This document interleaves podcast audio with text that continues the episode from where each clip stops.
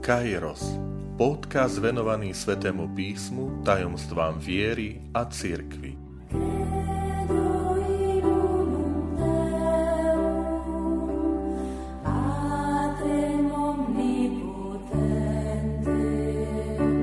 Sto štvrtá časť o anieloch. Vitajte pri počúvaní tohto môjho podcastu. Volám sa František Trstenský, som katolický kňaz, farár v Kežmarku a prednášam sväté písmo na Teologickom inštitúte v Spišskom podhradí. Milí bratia a sestry, milí priatelia, v spoločnosti nastala akoby istá renesancia tématiky anielov. Často však sa stretávame s naivnými a povieme svetskými črtami. Mať alebo byť anielom strážnym sa stalo obľúbeným námetom televíznych relácií, textov piesní alebo aj našich rozhovorov.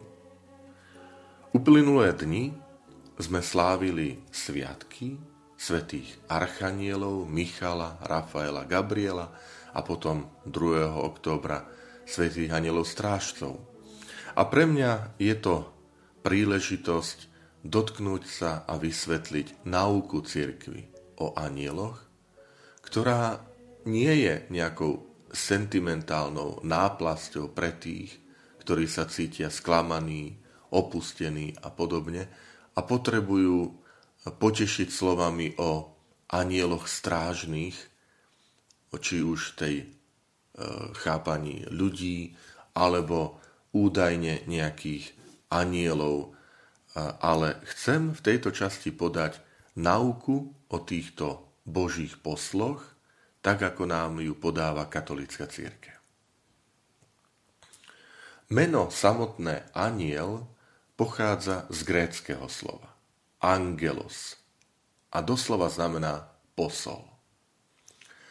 Už svätý Augustín, tento veľký cirkevný učiteľ, ktorý zomrel v roku 430 po Kristovi, teda v e, 5. storočí, zdôrazňuje, že názov aniel vyjadruje službu, nie prirodzenosť. Lebo podľa prirodzenosti sú anieli duchovné bytosti, stávajú sa však anielmi, teda poslami, tým, že vykonávajú rozličné úlohy alebo posolstvá. Existencia anielov nikdy nebola pre Sveté písmo problémom. Sveté písmo používa obrazy svojej doby a vo vtedajšom chápaní sveta predstavuje pána Boha ako orientálneho vládcu, ktorý má členov svojho dvora, svojich služobníkov alebo božích synov. Starý zákon pozná aj pánovho aniela, ktorý predstavuje prítomnosť samotného Boha. Skúste si pozrieť texty, ako je Exodus, 3. kapitola, druhý verš, alebo predtým Genesis, 16. kapitola, 7. verš. Keď na Abraháma volá pánov aniel, volá na neho samotný Boh. Rovnako návšteva troch tajomných návštevníkov Abraháma, ktorí predpovedajú narodenie Izáka, je prítomnosťou samotného Boha. Samozrejme, že pri čítaní svätého písma tam nenachádzame úplný, ucelený pohľad na tieto duchovné bytosti. A preto môžeme skôr sledovať aj istý vývoj v Svetom písme tejto náuky o anieloch. Na rozdiel od, od nás ľudí, od ľudskej prirodzenosti, e, ktorú my, človek, sa skladá z tela a duše, prirodzenosť anielov je čisto duchovná. To znamená, je oslobodená od akejkoľvek hmotnosti. Teda môžeme preto povedať, že anieli pri tej definícii hovoríme, že sú to duchovné bytosti, ktoré nemajú telo. V tom nadprirodzenom poriadku človek prevyšuje aniela. A to preto, že Kristus sa stal človekom a potom aj Božia Matka, ktorá bola vzatá s telom a dušou do neba oslavená a preto ju nazývame, že je kráľovnou anielov. E, prirodzenosť anielov je nesmrteľnosť, teda pripomínam, anieli sú stvorené bytosti, ale sú stvorené, ale už potom nesmrteľné do väčšnosti, majú rozum a prirodzené teda poznanie, slobodnú vôľu a aj v istých prípadoch, teda môžem povedať, že aj istú moc, ktorú im dáva Pán Boh. Um, keď sa pozrieme, tak podobne aj v Novom zákone sa spomínajú anieli, ktorí e, posluhujú Ježišovi Kristovi. Napríklad, keď je to v Getsemanskej záhrade. Alebo plnia rôznu úlohu práve tých poslov, keď je to napríklad v prípade narodenia Ježiša Krista. Akú vlastne úlohu majú anieli. Prečo ich Boh stvoril? Prvou takou najdôležitejšou úlohou je, že anieli oslavujú Boha. Tí anieli, ktorí zostali Bohu verní, dosiahli a požívajú tú väčšinu blaženosť, ktorú nemôžu nikdy stratiť. A všetká ich činnosť je zameraná na jediný cieľ. A to je oslava Boha. Aj v tých textoch, ak si trošku spomeniete na tie sviatky, ktoré som spomenul, svätých Archanielov 29.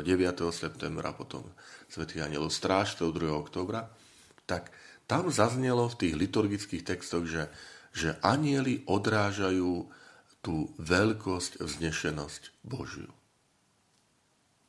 Službou Bohu plnia jeho vôľu a pomáhajú a chránia ľudí, aby sme my dosiahli väčšinu slávu.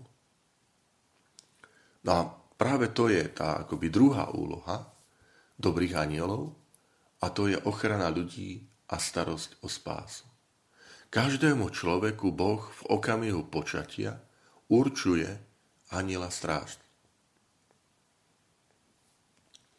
A pre nás je to aj taká výzva, že počúvať vnúknutia aniela stráž to znamená počúvať vnúknutia samotného Boha. Pretože, ako som spomenul, aniel vlastne predstavuje samotnú prítomnosť Boha. Čiže keď povieme, že nech ťa tvoji anieli strážia, nech ťa tvoji anieli chránia, sprevádzajú. Keď, ti povieme, keď si povieme, že chcem počúvať vnúknutia aniela strážcu, tak to znamená, chcem aby ma samotný Boh chránil a chcem byť pozorný na vnúknutia samotného Pána Boha. Samozrejme, a prichádzam v takej druhej časti, že Sveté písmo učí, že existujú aj tzv. padlí anieli. Že časť anielov e, neobstála v skúške, upadla do ťažkého hriechu a za trest boli uvrhnutí do pekla. A nachádzame to v druhom Petrovom liste, kde sa píše v druhej kapitole, štvrtý verš. Veď Boh neušetril ani anielov, ktorí zrešili, ale zvralo ich do podsvetia, do žalára tmy a dal ich tam strážiť až do súdu. Keď Pán Ježiš hovorí o väčšnom ohni, hovorí, že je pripravený pre diabla a jeho anielov. V čom pozostávala táto skúška anielov a hriech tých, čo v nej neobstáli, nevieme. Je to pre nás tajomstvom, ale môžeme povedať takou istotou, že v každom ťažkom hriechu je vždy túžba ísť za vlastným zákonom a nie za plnenie Božej vôle, že ťažký hriech je vlastne postavenie sa proti tej Božej vôle vôli. A zlí duchovia, e, to je ďalšia nauka církvy, že nemôžu sa obrátiť a nemôžu konať pokánie. Čirkevní otcovia a teológovia to odôvodňujú rozlične. Pritom poukazujú predovšetkým na to, že hriech anielov bol závažný tým, že v porovnaní s ľuďmi dostali od Pána Boha vo väčšej miere tie udelené dary. Niektorí hovoria, používam to ako len istý názor, že akoby tá vzbúra anielov bola vtedy, keď Boh sa rozhodol im zjaviť, akým spôsobom vykúpi, zachráni človeka. Že Boží syn, Ježiš Kristus, sa stane človekom.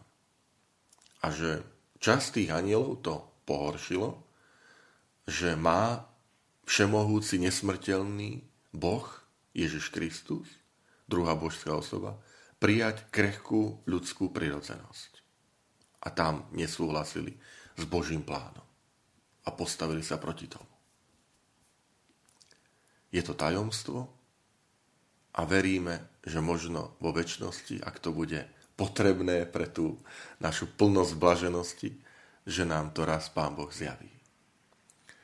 Nepoznáme, milí priatelia, každý detail duchovného sveta. A teda ani toho anielského. Ale jedno môžeme povedať, že aj ten anielský svet sa podriaduje Kristovi a začlenuje nás do toho Božieho plánu stvorenia a vykúpenia. A chcem sa dotknúť troch miest pri Svetej Omši, kde sa spomínajú anieli. Nech nám to poslúži k tomu, aby sme si vždy na nich spomenuli. Keď sa v liturgii Svetej Omše spieva Sláva Bohu na výsostiach a na zemi pokoj ľuďom dobrej vôle, tak vieme, že je to spev anielov, ktorý zaznel pri narodení Božieho syna v Betléme. Nie nám to tak pripomína, že čo tí anieli vlastne tam spievali, vyjadruje, že čo je to Božie posolstvo. Že Boh chce, aby náš život bol oslavou jeho samého, sláva Bohu na výsostiach. A na zemi pokoj ľuďom dobrej vôle, že aby sme my, ľudia, sa usilovali o pokoj medzi nami, aby sme boli ľuďmi, ktorí hľadajú tú dobrú vôľu, ale môžeme povedať, že to, ten, ten Boží zámer. Čiže aj tak by sme mohli povedať, že pokoj ľuďom, ktorí uh, majú Božie zadúbenie, na ktorých je Božie zadúbenie. Druhé miesto v liturgii, s ktorým sa stretávame, je spev Svetý, Svetý, Svetý. To pochádza z knihy proroka Izajáša zo 6. kapitoly, keď tento prorok má videnie a Boh ho povoláva a, a povoláva ho tak, že anieli, ktorých Boh posiela mu očistia pery, aby on sa stal hodným hlásateľom Božieho posolstva. A opäť, tento spev, tesne pred premenením, vyjadruje ten Boží majestát, svetý, svetý, svetý, Boh je plný svetosti, Pripomína vám aj potom to, čo sa modlíme v korunke Božieho milosrdenstva. Svetý Bože, Svetý mocný, Svetý nesmrteľný. Tú Božiu veľkosť, nešenosť. Ale pripomína vám aj to povolanie prorka Izaiáša, že Pane, Ty chceš odo mňa, aby som aj ja hlásal e, Tvoju svetosť, Tvoju veľkosť, Tvoje milosrdenstvo, Tvoje odpustenie. No a potom na záver každej prefácie, to je tá časť pred premenením, ktorá sa začína slovami Pán s vami, i s duchom tvojim hore srdcia, máme ju pána, vzdávajme vďaky pánovi nášmu Bohu, je to dôstojné a správne. Táto časť sa volá prefácia, lebo je to vovedenie. Prefácia znamená akoby predslov. E, vovedenie do tej eucharistickej modlitby, v rámci ktorej sa koná premenenie chleba vína na telo a krv Ježiša Krista. No a na záver tejto prefácie sa vždy spomínajú anieli. Preto s anielmi, archanielmi, trónmi a pánstvami. E, to sú ďalšie akoby názvy tých rôznych skupín druhov anielov. Anieli, cherubíni, serafíni, archanieli, tróny, pánstva, kniežastva, mocnosti, sily. Um, spomína sa 9 anielských takýchto tried uh, alebo skupín v Svetom písme. Že ten záver každej prefácie, keď je, že spolu s anielmi a archanielmi. Toto spolu. Toho sa chcem dotknúť, že nech náš život je tak usmernený práve v tej, v tej Božej prítomnosti. A preto chcem vás pozbudiť možno aj takej obnovenej úcte modlitby, modlitiek k anielovi strážcovi alebo k svetému Michalovi. A vyprosujme si ich pomoc a ochranu a ďakujme, za to, e, že Boh v tej vynaliezavej láske voči nám, tej vynaliezavom milosrdenstve, že ako nás chrániť, ako nás viesť, nám ponúka sviatosti, modlitby, církev, pobožnosti, svetú omšu, svetú spoveď, ale ponúka nám aj tieto duchovné bytosti, aby nás chránili, aby nám boli radcami na našej ceste životnej. K tomu vám ponúkam aj možno prečítať si biblickú knihu, starozákonnú biblickú knihu Tobiáš, kde sa hovorí nádherný príbeh o, o Rafaelovi, ktorý sprevádza mladého Tobiáša na jeho, na jeho ceste. A možno aj taký záväzok predsavzatie, že, že pridať k tým našim modlitbám, ktoré máme, takú pravidelnú modlitbu, či už k svetému Michalovi, alebo k anielom strážcom.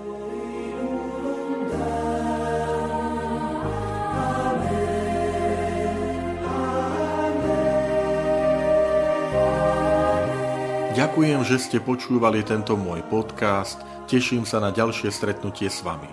Sledujte aktivity našej farnosti na web stránke www.fara.kezmarok.sk alebo na Facebooku Farnosti Kežmarok.